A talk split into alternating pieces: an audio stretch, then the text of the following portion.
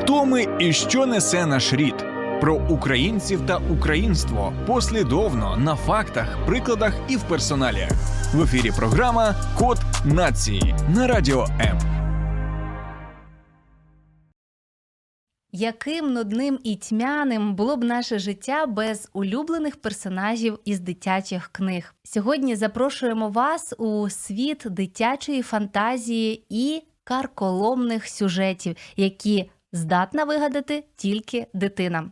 Вітаю, друзі! Це програма Код нації. Мене звати Юлія Скоробогач, і сьогодні ми говоримо про дитячу літературу. Чим вона відрізняється від літератури для дітей? Які теми найбільше запам'яталися вам, друзі, і ті, які відзначають сьогоднішні підлітки? Говоримо із нашою гостею студії, юною авторкою Марусею Щербиною, власне, авторкою трьох книг. Вітаю, Марусю! Вітаю. Тебе запросила не випадково на цю розмову, адже хто може більше розказати про дитячу літературу, як не та людина, яка в ній реалізувалася, яка створила власні світи, сюжети, цілі історії людей, і ну що казати, вона керує їхніми долями. Ти для себе колись відзначала, що хочеш потрапити у підручники літератури і щоб тебе вивчали в школі. Е, Насправді в мене була така думка. Мені підкинув її хтось із моїх родичів, мабуть, брат або сестра, хтось із них чи скаржився на шкільну програму, чи щось на кшталт цього. І вони запитали мене, чи не хотіла би я якось потрапити у підручники з літератури. І насправді тоді я про це замислилася, але. Це складне питання. З одного боку, так, звичайно, але з іншого я поки що не впевнена, що мої твори аж настільки вартісні того, аби потрапити у підручники з літератури. Це мені здається, треба зробити щось надзвичайне, щось грандіозне, щоб потрапити у шкільні книжки. Тому. Так, мабуть, я була б не проти, але я розумію, що для цього треба ще багато всього е, зробити, багато працювати. Я не ставлю собі це за мету, але так було би цікаво. Чому би ні? Та? Насправді я думаю, що кожен, хто створює книгу, хто створює якусь історію окремо, він сподівається на те, що в неї будуть прихильники, поціновувачі, які зможуть продовжувати життя персонажів. Наприклад, наприклад, їх фільмувати і створювати за твоїми книгами цілі фільми. Чи хотіла би ти такої участі книг, або ж яку саме місію книги ти бачиш? Щодо саме моїх книг, я нещодавно замислилася про те, щоб якось їх е, зафільмувати, е, Екранізувати, Ось так, це екранізувати правильно. навіть краще це назвати так.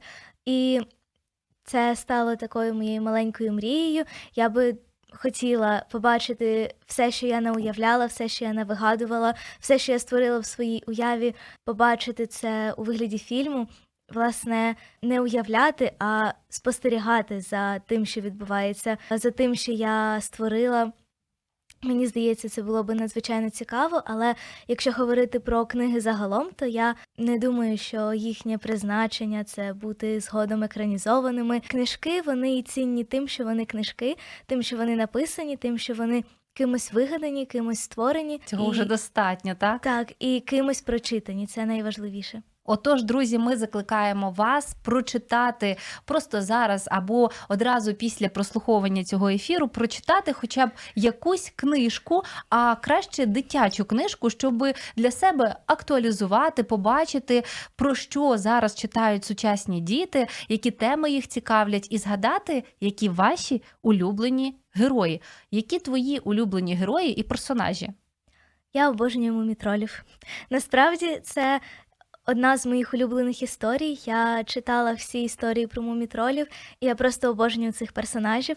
Я можу впевнено сказати, що це мої такі най-найулюбленіші книжкові герої.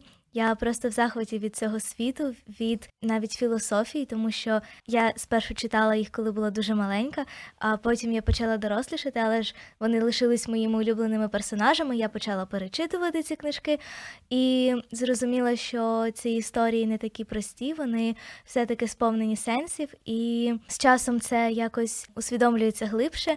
але персонажі залишаються улюбленими. Так, я думаю, що зараз багато наших слухачів, глядачів згадали про Пепі Довга Панчоха, хтось про Котигорошка, але дитяча література і література для дітей. Ми вже згадали про це, і хочеться одразу, начебто, розмежувати ці дві категорії, тому що ти сказала про те, що улюблені персонажі твої мумітролі, проте їх створювала доросла людина для дітей. Отже, це література, яка? Це література для дітей. Тобто її вся суть е, і в тому, що це дорослі пишуть для дітей. А от дитяча література Література написана дітьми для таких самих дітей. Це стало для мене відкриттям, коли я дізналася, що насправді ці два поняття не синоніми. Я досить довгий час вважала, що це таке спільне поняття, дві назви єдиного поняття. Але коли відкрила, що це насправді розмежовується, що це має різне значення, я була вражена, тому що я щиро вірила, що це щось таке дуже дуже близьке за значення, тому це стало такою несподіванкою. Чи помічала ти різницю у стилістиці написання, наприклад, в підборі персонажів, або в тому, як викладається сюжет, сама історія, можливо, за насиченістю деталей і від дорослих і від е, дітей авторів? Тобто, наскільки це помітно рядовому читачеві?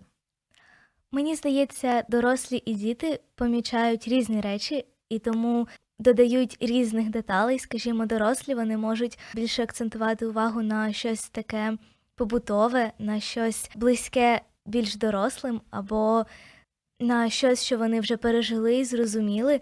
Вони можуть писати на складніші теми, створювати складніших персонажів, можливо, з певних е, різних сфер життя, наприклад. Тоді як діти вони пишуть про те, що близьке їм, вони пишуть про те, про що вони мріють. Їхня манера оповіді зазвичай. Досить проста, вона легка, вона не ускладнена якимись додатковими засобами. Дорослі часто пишуть дуже красиво, але діти спрощують це, і це непогано. Навіть мені здається, дітям простіше читати написане дітьми. Хоча те, що написане дорослими, напевно, має глибший сенс і, можливо, якусь таку психологічну цінність. Я... Угу. Повчальний зміст, певно, Так. що більше там такого. Отож, ми можемо з цього зробити висновок, що насправді важливо те, наскільки сподобається текст, наскільки сподобається і буде затягнута дитина в цю оповідь, аніж е, те, хто писав, дорослий чи дитина. Тут уже на вибір кожного, і, мабуть, просто е, смак і стилістика певного автора вона все одно приходиться до смаку читачам, і саме так вони далі вже його продовжують читати.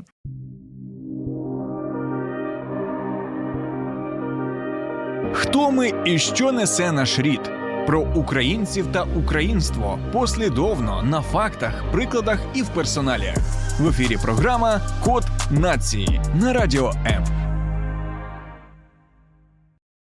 Якщо говорити про дитячу літературу сьогодні, то певно, що тут буде про що поговорити. Тому що сьогодні це ринок, де практично може реалізуватися кожен. Він може давати ці історії, як мінімум, е, просто публікуючи в себе в соціальних мережах і не очікуючи видання книги. Це така ж сама історія відбувається і з піснями, з віршами. Тобто є можливість знайти свого читача через інші майданчики. І лише ті люди, які очікують тільки виходу самої книги, вони ну можливо більше е, цінують саме таку друковану версію. Вони залишаться в традиційному варіанті, і в них буде можливо менше конкурентів. Як ти вважаєш, чи сьогодні ось ці можливості справді даються легше авторам юним? Чи це аж ніяк не покращує їхньої участі у процесі друкування книг? Е, Якщо говорити саме про е, юних авторів, то реалізація як письменників це досить складний шлях, тому що не всі хочуть друкувати, публікувати юних авторів. Це е, Ти не про видавництва зараз? так, я саме про видавництво, про можливість реалізуватися у саме виданні. Ну так, бо для видавництва потрібно що? Потрібно уже якесь ім'я, визнання, е, прихильність читачів. А у юного автора, звісно, що поки що цього немає. Так, і не лише це. Юні автори, вони. Ті, яким немає 18 років, вони не можуть самі підписувати договори з видавництвами. Це ще й складно з такого е, Бюрократичного. бюрократичного боку. Так це досить складно саме з оцими документами, але вони мають е, інші можливості. Вони можуть. По-перше, зараз існує дуже багато організацій, книжкових клубів, літературних клубів, де юні творчі е, натури можуть знайти однодумців, можуть потрапити на сторінки журналів. Скажімо, журнал Однокласник це підлітковий журнал. Він друкує цілком охоче і дитячі, і підліткові твори. Так само. Можна публікувати щось зі своєї творчості у соціальних мережах. Це часом потім грає на користь, якщо так стається, що в автора велика аудиторія, потім легше реалізуватися як автору друкованої книги. Тож можливостей насправді зараз дуже багато, і я думаю, ними варто скористатися. Чи зросла від цього конкуренція? От ти відчуваєш це конкурентне поле чи ні? Насправді ні, поки що я відчуваю лише таке дружнє поле підтримки. Я знайомлюся з новими авторами, з також з юними письменниками, які пишуть, які намагаються знайти якийсь свій шлях, реалізувати свою творчість. І я поки що почуваюся дуже затишно у цій спільноті творчих людей. Можливо, це зміниться, можливо, я не дійшла до того рівня, там де насправді відчувається конкуренція, але мені дуже подобається, що моє оточення дружнє, що воно підтримує, що воно охоче читає те, що пишу я, що ми ділимося своєю творчістю. Так, це насправді дуже круто. Мені здається, що це ще й досить відповідально для тебе писати для своїх однолітків. Чому? Ну, ми знаємо, що всі ми посвячені в ту тематику, негласні правила, коли твої однолітки точно на одній хвилі. І тоді це ще й більша відповідальність перед ними. Чи будеш ти для них актуальною, чи це сподобається, чи не будуть критикувати, чи боїшся ти цього, або, можливо, правильніше сказати, чи готуєшся ти до цього якось морально і підкріплюєш це ще і е, своєю. Творчою складовою, тобто десь там вичищаєш текст, е, десь там робиш, щоб не були такими банальними сюжетні лінії. Насправді, що доросліше я стою, то більше я про це е, замислююся. Я справді думаю, що писати це відповідально, і у своїх творах я намагаюся бути готовою до того, що комусь вони не сподобаються. Що дуже стараюся зробити текст, який буде привабливим, цікавим, насиченим для читача. Але я розумію, що комусь не сподобається, що хтось захоче. Наприклад, щоб події розвивалися інакше, що комусь не сподобаються персонажі, і я намагаюся бути до цього готовою. Я дуже завжди позитивно реагую на критику. А тобто ти не ображаєшся, не а... плачеш, не сумуєш через це. Ні, я намагаюся навпаки, мені завжди цікаво, коли хтось прочитав мій твір, мою книжку. Я завжди е, розпитую: ну і як вам книжка? Що вам сподобалось? А потім я починаю довго випитувати, що ж не сподобалося. Тому що це навіть такий спосіб покращити щось у своїх творах, щоб, наприклад, в наступній книзі я не зробила тих самих помилок, або щоб ту чи іншу тему я розкрила краще. Тому я готова до критики. Я розумію, що звісно, критика повинна бути справедливою і конструктивною, не ґрунтуватись на якихось емоціях або Тобто не просто фу і не, не зрозуміло Так, чому. Е, Це має бути якось обґрунтовано, якось пояснено, чому не сподобалось. Тому я завжди випитую, що саме сподобалось і чому, що саме не сподобалось і чому. І я люблю питати думку інших людей. Останнім часом я не лише пишу твори, а потім, після того як вони вийдуть, запитую думку читачів. Я також шукаю собі бета-рідерів. Це такі найперші читачі, які читають е, текст ще до саме виходу друкованої книжки. Це також дуже відповідально і Як цікаво, слухай, це така собі фокус-група, так? Це скільки людей? Е, Коли як, інколи я даю прочитати одній єдиній людині. Часом буває, що це людей, може, чотири, десь четверо людей. Але це люди які? Це зацікавлені люди? Це може бути хтось із батьків чи ні? Чи це абсолютно відсторонена Е, людина? Це можуть бути батьки, але тоді я розумію, що їхня думка не буде об'єктивною, тому я прислухаюся до того, що вони кажуть. Хоча, наприклад, мама вона завжди намагається не лише сказати, що все класно, а й порадити щось змінити, наприклад. Тому я ну я дуже це ціную. Її відгуки не лише позитивні, вони із певними порадами. Але люди, яким я довіряю читати свої тексти, вони мої знайомі, деякі досить далекі знайомі, які насправді не зацікавлені в лише позитивних відгуках, але яким цікаво прочитати історію. Тож я часом довіряю їм читати свої книжки, особливо якщо це книжка на теми, про які я ніколи не писала, або якщо там є моменти, в яких я не впевнена. Тож я люблю, щоб хтось прочитав і сказав, чи я правильно це написала, тому що часом буває, що я пишу про щось, про що й гадки не маю, і тоді важливо, щоб хтось сказав, чи правильно я все це собі уявила. Тобто ти тестуєш на ось цій людині чи цих людях свій творчий експеримент. Так, А до речі, це однолітки чи це люди старшого віку? це однолітки. Тож, мені здається, це ще краще, тому що якщо ти даєш читати книжку цільовій аудиторії, власне, це набагато краще. Вони можуть. Вони реагують, власне, так, як реагували би справжні читачі. Вони і є справжніми читачами. Тож, Почнемо з цього. Так. Так. Добре. Чи схожі тенденції ось наших книжок і зарубіжних? Я зараз більше про е, те, що пишуть сучасні автори про тематику, про те, як вибудовують лінії. Можливо, ти навіть е, скажеш е, ті відмінності, які існують, бо я знаю, що ти читаєш дуже багато. Ти є ще й книжковою блогеркою. Тому часто виставляєш огляди на різні книги, які прочитала. Я дивуюся, як ти читаєш. В тебе часом немає такого курсу для себе, можливо, ти проходила його е, швидкочитання, тому що та швидкість, з якою ти читаєш, це вражає подекуди. Дякую. А, насправді ні, але я гадаю, такий курс не завадив би нікому. Швидкочитання це. А як же насолоджуватися? Словом, образами, десь там мовними зворотами. Ти як філолог, ти вже діючий філолог навчаєшся, то тобі певно, що це теж приємно посмакувати, Так. як підібрані слова.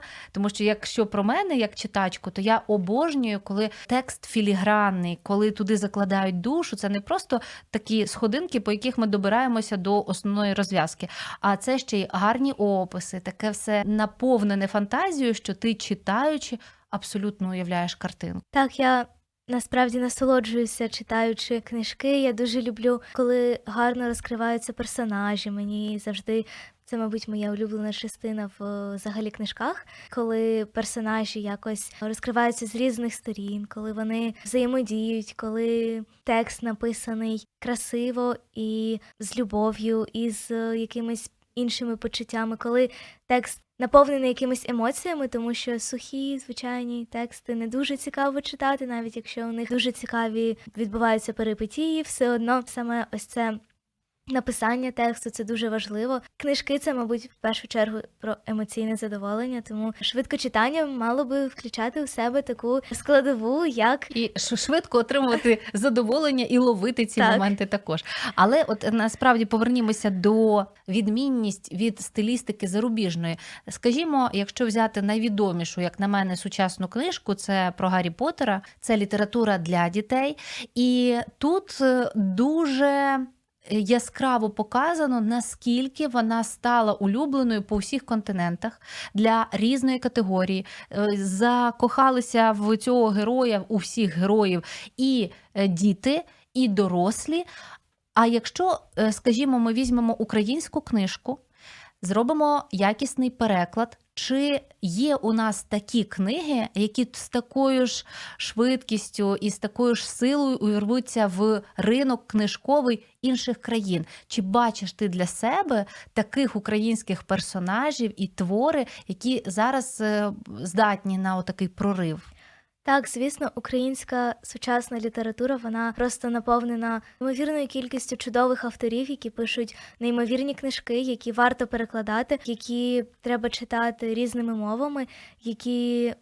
Я вважаю, можуть стати наступними Гаррі Поттерами. А якщо говорити про фентезі, то українська письменниця Наталія Щерба пише неймовірні фентезійні книги про фантастичні світи, які мені здається, не гірші за Гаррі Поттера, які, мабуть, читали би в усьому світі. Це стосується різних жанрів. Підліткові книжки в Україні дуже сильні. Вони розкривають дуже різні теми. Вони психологічно дуже торкаються підліткових переживань, проблем, мрій. Це повинно перекладатися, і я гадаю, це може стати дуже цікавим зарубіжним читачам. А от які саме деталі в книзі можуть е, навколо себе згуртувати і насправді можуть підійти будь-якому читачеві, незважаючи на те, який у нього менталітет, яка у нього національна культура, тому що це насправді дуже сильно впливає. От фентезі, як на мене, це той жанр, де можуть стиратися ці такі основи, що е, подекуди можуть перешкоджати читанню або сприйманню саме героїв. Як ти вважаєш, чи є у нас, е, ти можеш назвати власне ті твори або тих героїв, які можуть стати універсальними улюбленцями? Я вже називала Наталю Щербу, це так. Це фентезі, і саме там власне стираються ось ці межі, тому що це вигадені світи, і їх сприйматимуть однаково і за кордоном, і в Україні, тому що по суті це історія про людей, про дітей, про їхні переживання, їхні емоції. А відчувають і думають діти і тут, і за кордоном майже однаково. Тож це щось таке універсальне. Щодо інших, одна з моїх улюблених книжок, наприклад, Марта з вулиці Святого Миколая, е, могла би стати однією з таких книжок для. Різних читачів для читачів з різних країн світу це історія про дівчинку, про її дорослішання. А дорослішають діти так по-різному, але вони відчувають те саме, вони мріють про те саме. І в цій книзі так само дуже широко описано саме психологічний світ цих дітей, які дорослішають. І за кордоном, я думаю, її сприйняли би дуже добре, тому що вона розкриває ось цей процес дорослішання про дружбу, про родину. Це речі, які об'єднують усіх людей у світі, власне, і Мені здається, вона одна з таких книжок, які могли би об'єднати людей.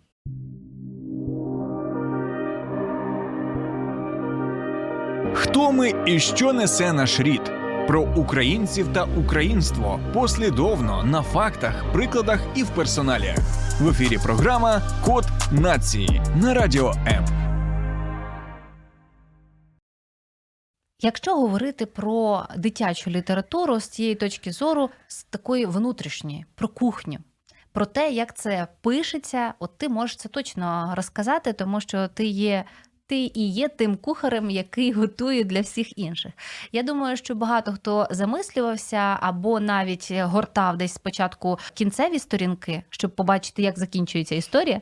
Я Впевнена, ви теж так робите? Я так робила раніше. От. А потім уже розуміють, так, підходить мені ця книжка чи ні.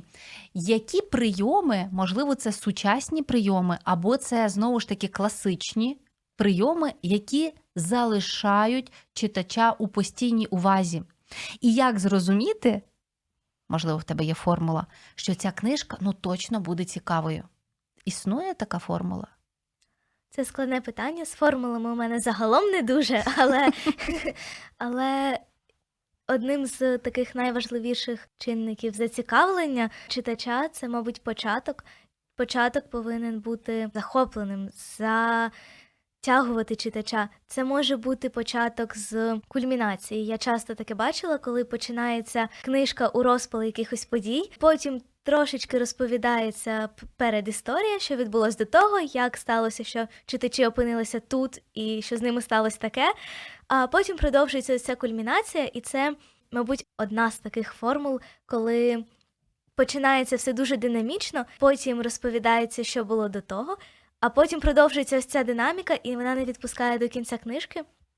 Мені здається, це дуже вдалий прийом. В деяких класичних творах, звісно, Твори бувають різні, але в деяких класичних творах є така схема, що все починається зі вступу, далі відбувається зав'язка, розвиток подій, кульмінація. Але дуже часто саме оцей вступ буває нецікавим, він буває недостатньо динамічним, недостатньо ще якимось, просто не підходить читачам. І читачі зазвичай, вибираючи собі книгу читають або початок, або, як ви вже сказали, кінець.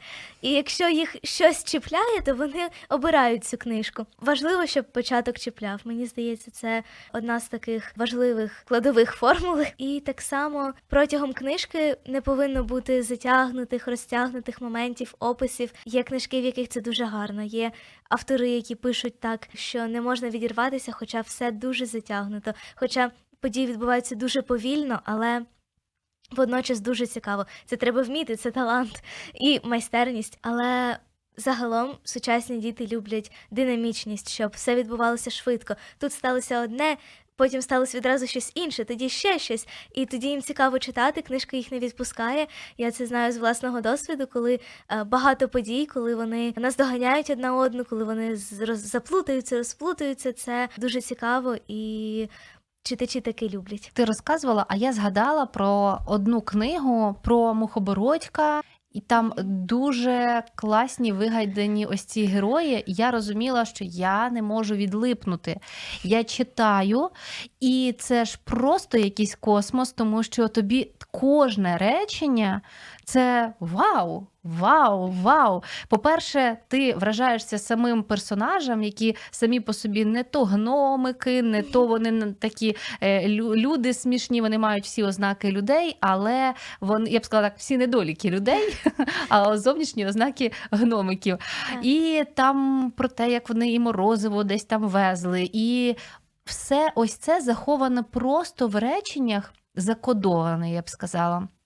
І, Як на мене, це надзвичайно важливо, що е, сам текст смачний.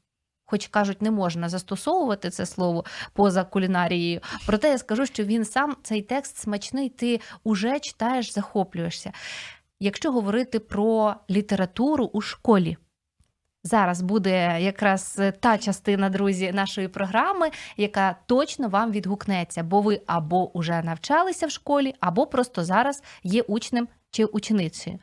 В такому випадку ви точно пам'ятаєте, що вивчають діти у шкільних підручниках. Чи є у тебе, скажімо, топ улюблених і неулюблених частин підручника? Ти вже завершила навчання в школі, і ти можеш зробити короткий екскурс, огляд по шкільній програмі. Як ти вважаєш? Можливо, нас будуть потім переглядати люди, які дотичні до створення шкільної програми з літератури, принаймні. Як ти вважаєш, що не підходить дітям, і що ти і твої однокласники ну дуже, дуже з натяжечкою ледь дочитували і не розуміли, навіщо це вам в сьомому, восьмому чи там десятому класі? Що би ти змінила? Е, Викинула з цієї цього списку літератури, що б додала, які би ти туди внесла зміни? Це складне питання, тому що взагалі питання шкільної літератури складне. Ти сама людина, яка багато читає поза шкільними завданнями. Тобто в тебе точно було би чим замінити. І як на мене, я теж е, в шкільні роки багато читала. Я часто запитувала, е, ну запитувала вчителя, хоча він насправді не міг би змінити нічого, окрім позакласного читання. Чому не можна взяти там ось цю книгу, ось цю, і чому викидають, наприклад, та, яка була цікава, словом, якісь незрозумілі ротації відбувалися, і це відчуття несправедливості. Ти могла би пояснити, і ти якраз таки могла би замінити ті чи інші позиції. Е, Мені здається, шкільна програма з літератури не відповідає сучасним дитячим уявленням, тим, про що вони мріють, про що вони переживають. Вона не про дітей сучасних. Можливо, колись ці твори, які ми зараз вивчаємо, були насправді важливі і цікаві для дітей, але зараз світ дуже швидко змінюється, і за ним треба встигати, хоча це дуже складно. Але я розумію, що є, наприклад, певні твори, які не можна не вивчати, бо це класика, це те, що потрібно знати, це те, що робить До прикладу. Як я вже зрозуміла, це антична література. У школі я дуже її не любила. Можливо, нам погано її викладали. Можливо, у нас було не, недостатньо багато часу, щоб її зрозуміти. Можливо, ми були замалі на той час. Але зараз, коли ми вчимо античну літературу в університеті, це дуже цікаво. Це зовсім інакше. І я розумію, що вся взагалі література розвинулася з античної літератури, і це якби основи всього. Тому це потрібно знати, це потрібно вивчати. Просто можливо, не в той час, можливо, трошки пізніше, можливо, трошки інакше, але це необхідно вивчати. Е, Є твори, які важливі, а є твори, які застарілі, які варто замінити на більш сучасні, на ті, які відгукуються дітям. У мене були в курсі зарубіжної літератури твори, які я насправді полюбила. Наприклад, портрет Доріана Грея. Я любила цю книжку. Мені було цікаво її читати. Так сумно звучить, я любила цю книжку. Я досі її люблю, але я маю на увазі, що під час навчання я полюбила її саме під час навчання, тому що деякі книжки я полюбила вже після школи, відкрила їх для себе пізніше. А в школі я якось я дуже люблю маленького принца, і в школі я його любила, і це одна з моїх улюблених книжок. Але були книжки, які я навіть не читала, тому що мені було нецікаво, і я зараз не пам'ятаю їхніх назв, саме тому що я їх не прочитала. Це звучить трошки соромно, але насправді це було не цікаво. Вони були не для того віку, не Що ти казала вчителю?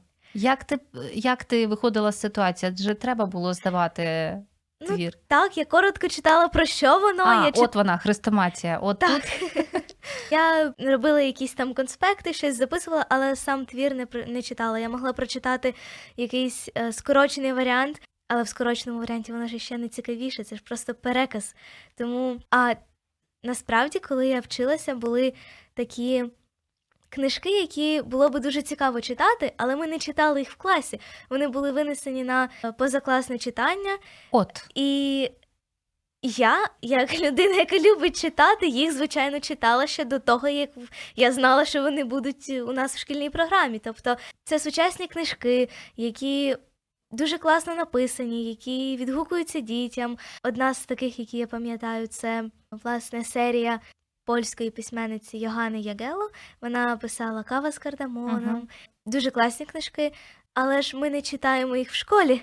І це, мабуть, найбільша проблема, що вони винесені кудись на потім, а ті, хто не читають, вони ж і не прочитають. І ніколи не зрозуміють, що література буває іншою, що вона буває цікавішою, що вона Захопливою буває такою. захопливою. Так тому мені здається, це проблема. Потрібно додати того, що буде власне цікаво дітям. Є багато книжок, які написані на важливі складні теми, але водночас вони цікаві і близькі сучасним дітям. Одна з таких книжок, я би дуже хотіла, щоб її додали до шкільної програми.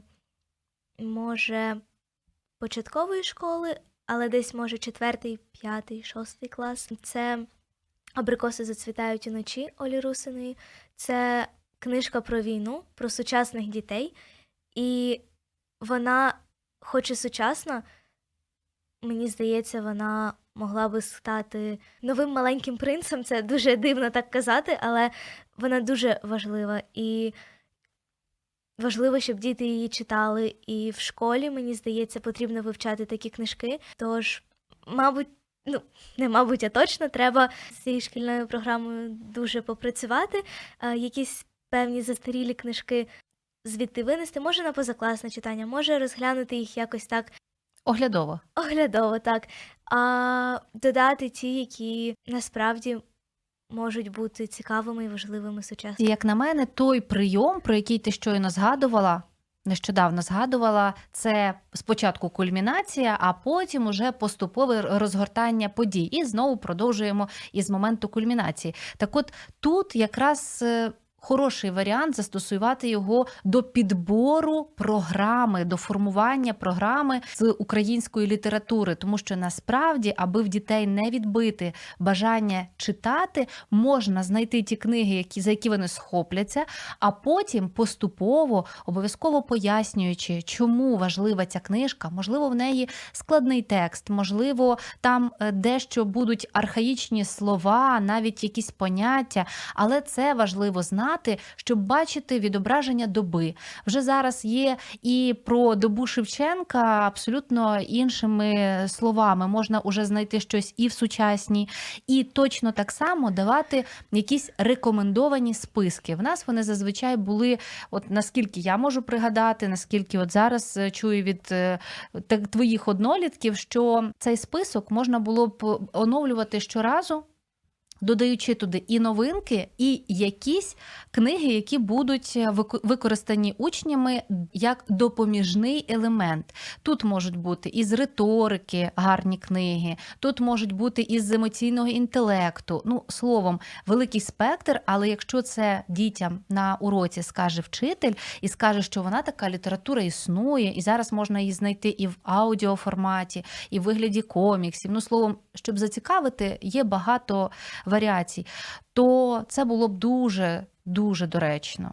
Так, і мені здається, варто розповідати про авторів, особливо відомих українських, наприклад, авторів, не якимись завченими фразами або фразами кліше, як, наприклад, Шевченко, бідний кріпак, який талановитий, геніальний поет.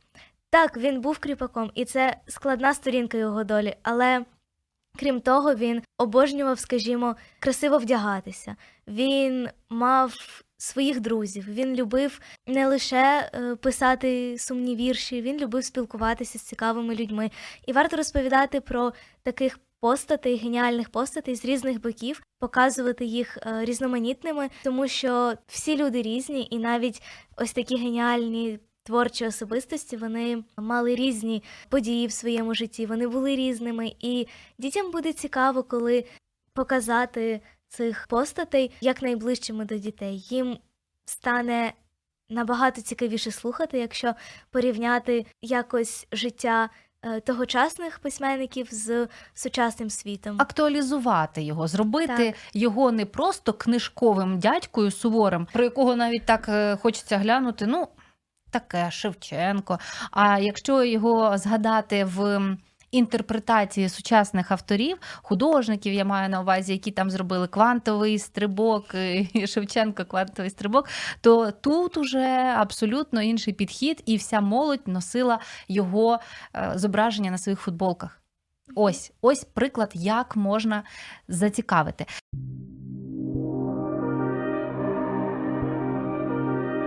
Хто ми і що несе наш рід? Про українців та українство послідовно на фактах, прикладах і в персоналі. В ефірі програма Код нації на радіо М. Чи є у тебе статистика, що полюбляють сьогоднішні українці, юні українці, що вони читають, на чому зосереджуються? Складна тема війни, про яку ти вже згадувала, але вона насправді дуже розгорнулася у дитячих книжках і в літературі для дітей. І там навіть навіть там можна знайти такі мотивуючі, натхненні історії там про того ж тракторця, так, незборимого тракторця. Які могла би ти назвати ось тут тенденції модні чи що, і статистику? Мені здається, що найчастіше зараз діти читають чи то фентезі, чи то детективи. Це одні з таких найпопулярніших жанрів. Хоча я ну не можу стверджувати, я не проводила якогось опитування, не складала е, статистику. Я просто дивлюся на. Відгуки, які пишуть книжкові блогери, саме книжкові блогери діти, і найчастіше це якесь фентезі, якісь детективні історії, якісь такі пригодницькі, або, скажімо, якщо це старші діти, підлітки, вони пишуть про підліткові книжки. Є дуже багато підліткових книжок, які люблять читати, які стають справжніми такими. Трендами можна висловитися так, хоч я не дуже люблю це слово, але я пам'ятаю, була якась книжка, яка навіть у соціальних мережах була дуже популярною. Ця тема з цією книжкою. І Тож вони люблять читати щось таке фентезійне, детективно-пригодницьке, можна сказати так. Ну насправді в мене е, є статистика дуже поверхнева, проте дійсно фентезі на першому місці, друге місце детективи, третє місце розділяють між собою, як не дивно, нонфікшн. Це література такого навчального, я б сказала, характеру, більше де можна щось почерпнути для себе, самовдосконалитися, і література про мистецтво.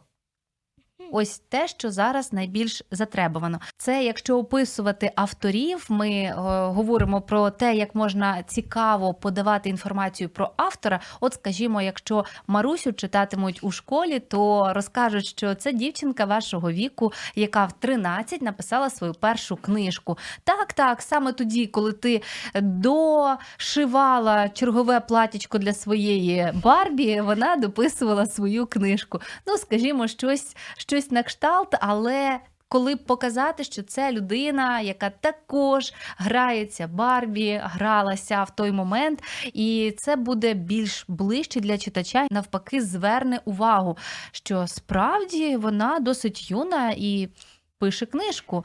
Це треба почитати. Як поєднані нові і класичні твори у е, знову ж таки шкільній програмі, на твою думку, ось це співвідношення, тому що. е, Ти вже сказала, що це така, начебто, трошки застаріла, можливо, щось десь поміняти, але от зараз я не навчалася, давно вже не гортала шкільний підручник. Чи можеш ти пригадати, скільки у співвідношенні відсотковому, скільки нової літератури, новітньої, і скільки класичної літератури, там, можливо, з попереднього навіть століття, залишилося в програмі? Зазвичай кожен підручник з літератури щороку має спеціальний такий розділ, як е, література нова і сучасна. Це зазвичай наприкінці підручника. Останній, останній розділ, власне, це там розглядаються зазвичай дві-три книжки, тоді як все решта, це власне шкільна програма, це книжки різних е, періодів, різних епох, різних авторів, різних стилів, е, жанрів. Але вони класичні, вони не сучасні, вони це можуть бути і антична література, література середньовіччя, потім 20 століття, 19-го, різних взагалі епох, різних виглядів, але саме сучасної літератури, сучасної дитячої літератури там зовсім мало. Це зазвичай останній розділ. І досить часто його або не встигають розглянути через те, що це останній розділ. Рік закінчується, треба писати контрольні, або часом певний Ох, уже ці шкільні будні. От така шкільна правда, бачите, вмить розкрила Маруся всі, Так. всі ось ці моменти. Або деякі з них навіть, мабуть, кілька книжок вивчається, але якби не настільки глибоко і не настільки довго, як е, класична література, а деякі виносяться просто на позакласне читання. Зараз книги, в принципі, література дуже трансформувалася. Це не лише про якісь внутрішні частини, як там, наприклад, описи, створення героїв, е, якісь теми, які актуальні зараз. До прикладу, от сьогодні в тебе була зустріч із письменницею, і ти модерувала цю зустріч, і вона пише. Е, Що фентезі, так і також ти згадувала, до речі, що вона актуалізовує героїв, говорячи про сучасних кумирів. Так. І як ти гадаєш, це добре, чи це може там через кілька років бути уже не актуальним? І така книжка не має шансу потрапити до шкільної класики або до класики дитячої літератури. Ем, Це цікаве питання. Мені здається, саме ось ця актуалізація це насправді добре, тому що, перш за все, книжка пишеться не для того, щоб потрапити до класики, а для того, щоб привернути увагу читачів, щоб чогось їх навчити, щоб. Якось взаємодіяти саме з читачами. Книжка пишеться для того, щоб її читали, а не для того, щоб вона була в якомусь рейтингу, ставала якоюсь класикою. Це дуже добре, якщо книжка стає класикою. Але її найперше призначення це потрапити до читача. Тут і, І- зараз. Так. І насправді, якщо так дивитися на всю літературу, то і класика вона має певні такі риси, які були притаманні саме тому періоду, які ми вже не можемо зрозуміти, які для нас здаються дивними, такими цікавими, незвичайними. Але це показує контекст доби. Так, так само і в сучасній літературі, якщо книжка актуалізована і з часом стає класикою, вона покаже цю добу, вона покаже ці важливі моменти для Чим жила Читачів, молодь, так, так. і що зараз відбувається. До речі, нагадай, що це був за приклад, е, як про який ти згадувала, е, що згадала письменниця у своєму тексті, і як вона актуалізувала? Книжка написана від першої особи, від імені дівчинки, і дівчинка порівнює когось із актором Тімоті Шаламе. І я коли це прочитала, я була вражена, тому що, власне, треба знати, що зараз молодь любить Тімоті Шаламе. Це не просто ось так визбирувати те, що актуально для молоді, те, що цікаве, чим ця молодь живе. І мені здається, це дуже класно, коли письменниці е, згадують, наприклад, е, Тімоті Шаламе, тому що я читала книжку, мабуть, це було сім не складу говорухи. Про говоруху книжки я дуже любила, е, коли була менше. Я і зараз їх люблю, але тоді я їх багато разів перечитувала, і там авторка згадувала іншого актора. Якщо я не помиляюся, Роберта Паттінсона. Якщо я- Так, Вгадаю. може бути так. так.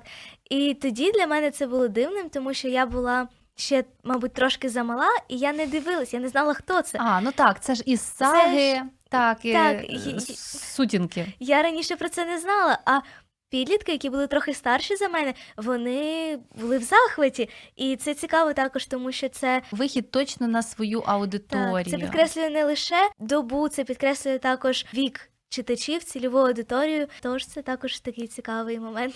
Дуже гарно помічено, хороший приклад. Як ти гадаєш, чи сучасна література може бути не прочитаною, а прослуханою, скажімо? Як ти ставишся до аудіокнижок? Чи передають читці той посил, який може вичитати людина? Як ти взагалі до цього ставишся? Мені здається, це цікава така ідея щодо Форми. аудіокнижок. Так, це нова форма. І насправді я, наприклад, більше люблю паперові книжки. Я краще сприймаю інформацію, коли читаю, ніж коли слухаю. А є люди, які краще сприймають інформацію на слух. Є люди, які погано бачать, яким простіше слухати. Тож насправді це дуже вдало, тому що. І паперові книжки, і аудіокнижки вони знайдуть свого читача або свого слухача, і це дає більший вибір. Це дає змогу тим, хто хоче якось прочитати книжку, дає змогу вибрати спосіб знайомства з цією книжкою. Є люди, які неймовірно вміють читати. Наприклад, моя мама вона чудово читає книжки, і коли вона саме читає вголос, це. Це дуже красиво. Це як не я не можу це навіть описати, але є люди, які вміють дуже класно передавати написане своїм голосом, які дуже вправно це роблять. І якщо вони озвучують книжки, то такі книжки насправді надзвичайні. Як на мене, це ще більше розкриває саму цю книгу. Це ще один шлях до читача, до своєї аудиторії. Бо тут можна знайти ще і додатки, де там можна робити різні вікторини. Я бачила особливо це такі е, прийоми маркетингу, да, де книжка може дозволити собі видавництво. Певно, що вони роблять цілі додатки, от як по Гаррі Поттеру, що там можна і відеоігри. Словом, це вже така ціла мережа де ти поринаєш у цей світ вигаданий. І тут є стільки е, способів закріпити якусь основну цю ідею, або розважатися, або ще раз перечитати, тебе повертають до тексту, що знайди там якусь розгадку, або описи використовують в зображенні цих відеоігор. Словом, для мене це стало відкриттям, що книжка, просто написана книжка, вона побуджує не лише до екранізації, а вона побуджує до багатьох проявів, які насправді і цікаві, і важливі на сьогодні, бо вони також можуть і навчити, і е, як мінімум забрати ось ту аудиторію від непотрібних справ, якими можуть займатися в такому е, дуже непростому перехідному віці. І направити сили в, наприклад, вікторини. Ну це ж круто проходити вікторину і, скажімо, про щось таке дізнаватися для себе, скарби якісь шукати.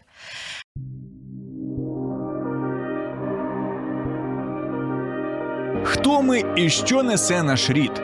про українців та українство послідовно на фактах, прикладах і в персоналіях. В ефірі програма Код нації на радіо М.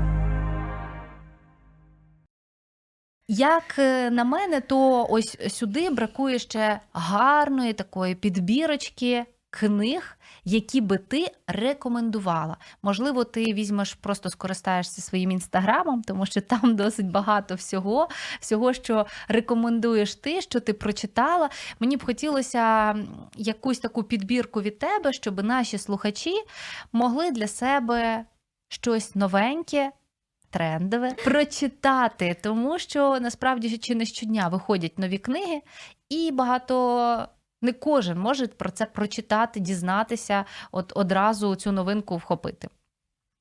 Так, е, підбірки і такі рекомендації це чудова ідея. Я насправді дуже люблю, коли мені рекомендують книжки. І з таких книжок фентезі це одна з моїх улюблених серій Локвуд і Ко. Це надзвичайна фентезійна серія, теж підліткова. Вона трошки моторошна. Це цікава ідея. Якщо говорити більше про дитячі книжки, то недавно вийшла книжка Ом Дух Ірпінського лісу. Я зустрічалася з авторкою, я її бачила, вона ще й проілюструвала цю книжку. Вона вийшла у видавництві Чорні вівці. І це Ще й видавництва мають дуже цікаві назви. так, і це чудова історія. Вона для дітей вона дуже добра і сповнена надії. А я гадаю, що це дуже важливо. Одна з моїх улюблених нещодавно прочитаних книжок це продовження книжки Любов дідусі помідори, яку написала Наталія Сіновська. Е, Продовження називається Любов, Америка і світло.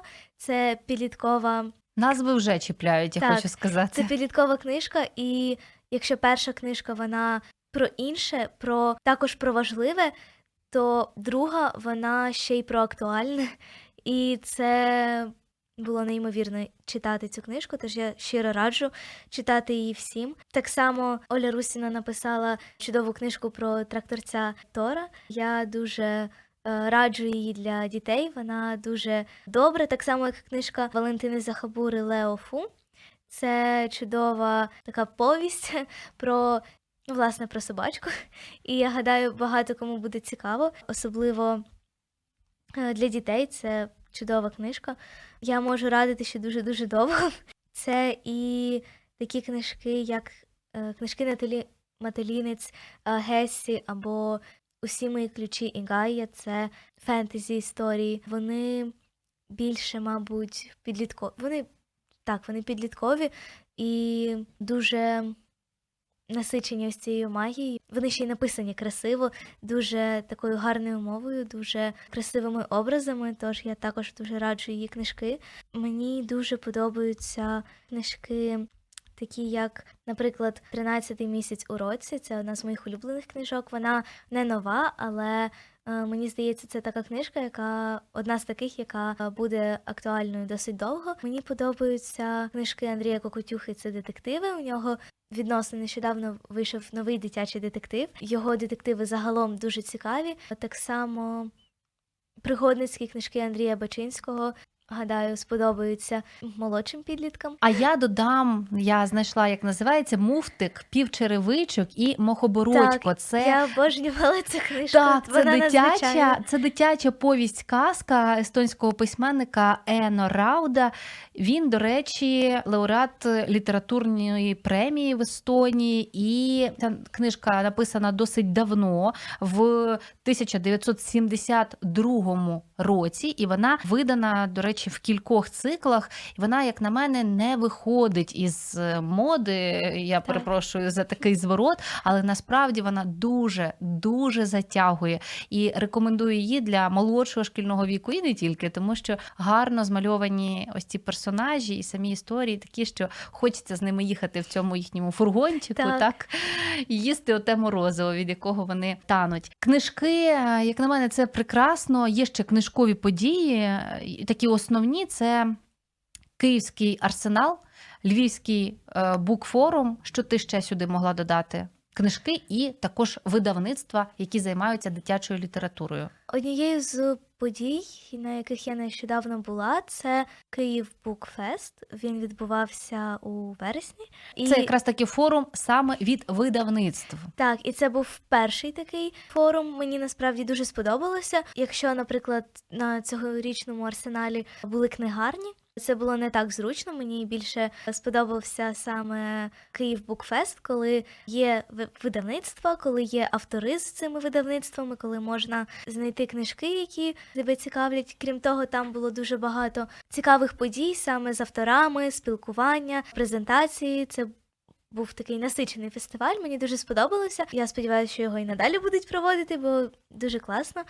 І я також була на Львівському форумі мені теж дуже сподобалося. Скрізь встигла. Так, цього року встигла, мабуть, на всі книжкові е, фестивалі. Дуже цьому тішуся, бо такі от книжкові заходи вони завжди дуже надихають, вони якось підбадьорюють завжди. Дуже це завжди теплі такі зустрічі, коли ти зустрічаєш письменників, друзів, книголюбів, наприклад. Однодумців. Отож, тому що ти зустрічаєш таких самих закоханих у книги і сюжети. Так. Друзі, а ми рекомендуємо від себе.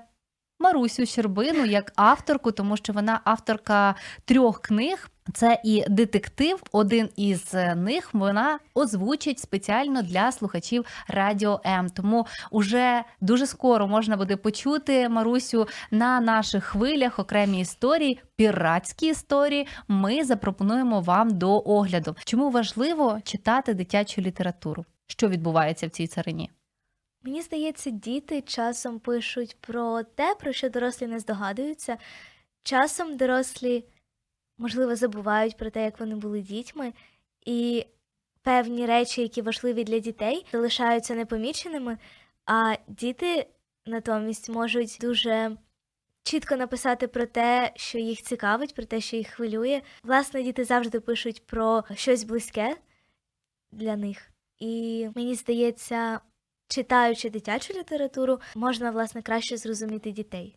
Друзі, можемо по завершенню цієї розмови сказати тільки те, що у нас ну дуже дуже класне покоління, яке має що запропонувати і дітям, і дорослим, бо вони не лише читають, але й пишуть самі. Друзі, читайте дитячу літературу. Як мінімум, вона може навчити нас побачити сучасне покоління, побачити, чим вони живуть, і для себе знайти нових героїв, щоб не лише маленький принц був для нас відкриттям, але і сучасні маленькі принци також входили у наше життя і фантазію.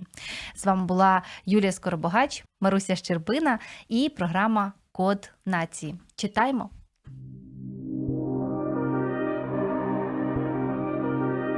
Хто ми і що несе наш рід? Про українців та українство послідовно на фактах, прикладах і в персоналі. В ефірі програма Код нації на радіо М.